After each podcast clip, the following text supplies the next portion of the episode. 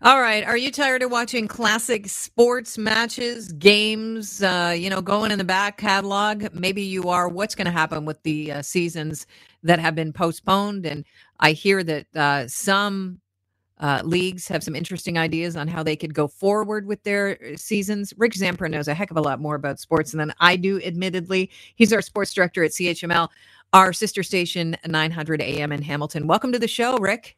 Good morning. Thanks for having me on. Everybody well over there? Everybody is good over here. I have to ask you, uh, beyond your health, how are you doing? You're a sports reporter. I know your heart's in this. How much are you missing sports?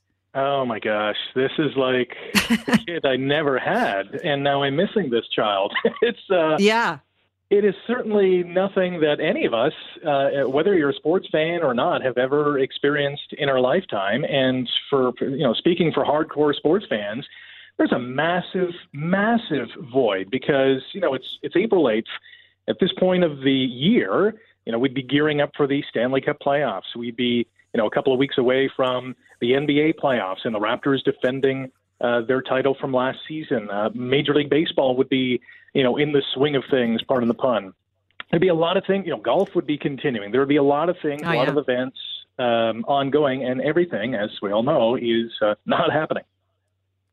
Yeah, I've uh, the only bright light of this uh, uh, that I've seen online is people commenting that they've got their uh, partners back for a while. At least they're not as distracted with games.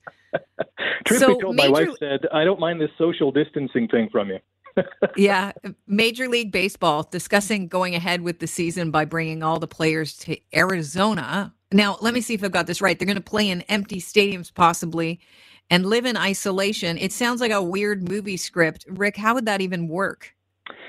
You know what? To be honest, I, I don't know if it can work because if if there's one sport, you know, maybe aside from golf, uh, which you can physically separate from each other, uh, it would be baseball. But then again, there are moments in a baseball game. Let's all think of it. You know, a batter's up at the plate.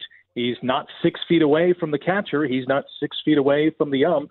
Uh, if he gets a hit and gets to first base, and the first baseman is covering him at first, he's not six feet away from that individual.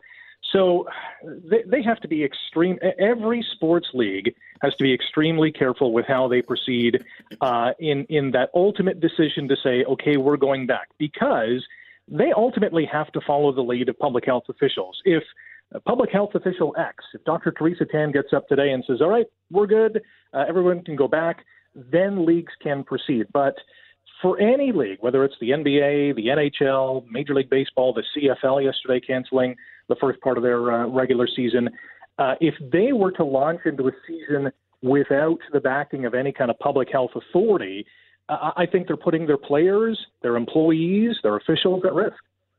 Yeah, I mean, would players' unions even agree to it?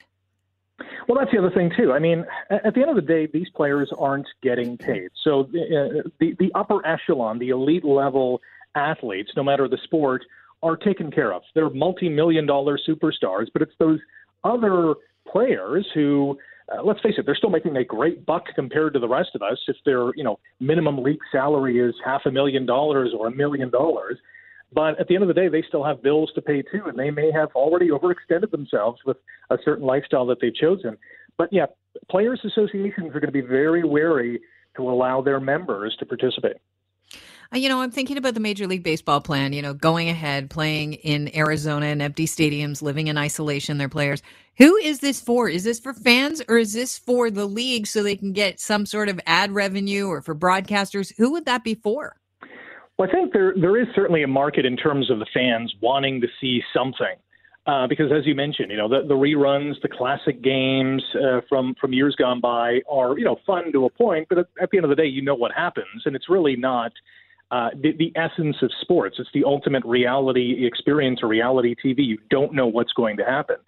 But this this would primarily be for the owners and, in essence, the players as well. The owners want to make their money. Uh, the, the players obviously want to make their money. But from a fan standpoint, this would be strictly a TV only event, which would be fine to a point. But part of being a sports fan is is being at these events, experiencing, uh, you know, marquee uh, moments uh, there live in a stadium. So they would certainly be missing that. Yeah, you know, uh, uh, baseball though is one sport that I think looks it, it's easier to watch. It's better to watch on TV. Maybe people would argue with me on that, but I find it incredibly boring in the stadium. It is so uh, rid- ridiculously slow moving that I I like to see it at least uh, you know on TV because then they're focusing on you know an up close uh, you know on the guy's face or you know what he's doing with the ball now before he pitches. You know. There, there's a lot to be said for that because baseball is very uh, is a very stationary game. It's A to B to C to D. Uh, and and whatnot, you know, compared to hockey and basketball, it's so much more fluid and, and ever flowing, and you know the, the action can go on for minutes as a par, as a part two seconds compared to baseball, and and football is kind of that stationary sport as well. Although the, the action is a lot quicker on a football field, you're not waiting for a pitch for you know a minute at a time. Uh, you know the ball is out of the quarterback's hands in a matter of seconds at some point. So uh, yeah, baseball would be one of those. If there was the one sport again aside from golf where you can really do that physical distancing, baseball might have the advantage over the other sports in terms of. Uh, you know, isolating itself and, and, and showcasing itself to you know a fan base that's really hungry for this content. Let's uh, play a clip from Gary Bettman from the NHL. I know the seasons on the NHL seasons, NBA seasons on hold, and we'll ask for your prediction on the uh, playoff series. But here's Bettman. As important as health and well-being is right now, and that's paramount over everything, and and when and how we play sports. But when we come back, we have to make sure that we don't do anything to jeopardize uh, the players in terms of their ability to play and making sure that they're in game-ready shape, and that all goes into the equation Yes, we, we need at least a couple of weeks for that. Um, and but I do believe we can play into the summer. Wow, he thinks that they can play into the summer. So, what do you think? What's your prediction for the NHL?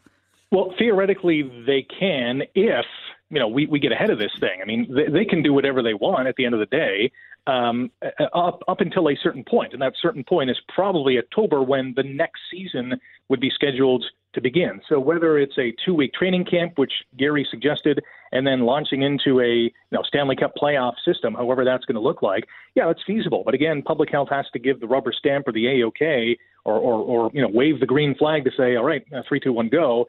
Uh, we can have all these kind of pipe dreams. You know, the NBA thinking about a you know a tournament during the summer. That's all well and good, but we still need that go ahead plan. My prediction is I don't think we're going to see anything this summer at all. I think the mm-hmm. NHL season's done. I think the NBA season's done. I think baseball is going to be done because they won't be able to play half the season. Uh, I think yeah, come come August slash September, I think that's probably a more realistic time frame in terms of sports and life. Hopefully, knock on wood, coming back to normal. So, Rick, then the NBA champs continue to be the reigning champs will be the Toronto Raptors for another year? Yes, that's the one positive. Although the one negative is the Leafs Stanley Cup drought would continue. Okay, but I have a quick question before I let you go because I know you're on a, a, clock here. Any truth to uh, the Stanley Cup when it was canceled because of the Spanish flu belonging to the Maple Leafs? So they would, uh, yeah. Uh, so they had won it the year before in 1917. Uh, Montreal and uh, Seattle played in 1918, and neither team was awarded the cup because of the Spanish flu. And actually, a Montreal player died uh, during that uh, pandemic. But yeah, the, the Maple Leafs technically retained the Stanley Cup for 1918. Wow. Fascinating stuff. Rick, I appreciate your time today, although I, I think you're a bit of a buzzkill for our sports, the audience that like sports in, in Toronto. I'm shedding a tear myself.